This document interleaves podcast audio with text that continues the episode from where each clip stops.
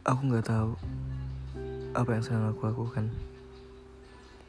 Yang selalu kupikirkan adalah bagaimana caranya agar aku bisa tertidur dengan waktu yang cukup. Namun hal itu terkadang sulit. Karena pada dasarnya aku selalu memikirkan apa yang telah aku sesalkan sebelum aku tidur. Dan hal itu telah membuat mataku sulit untuk tertejam.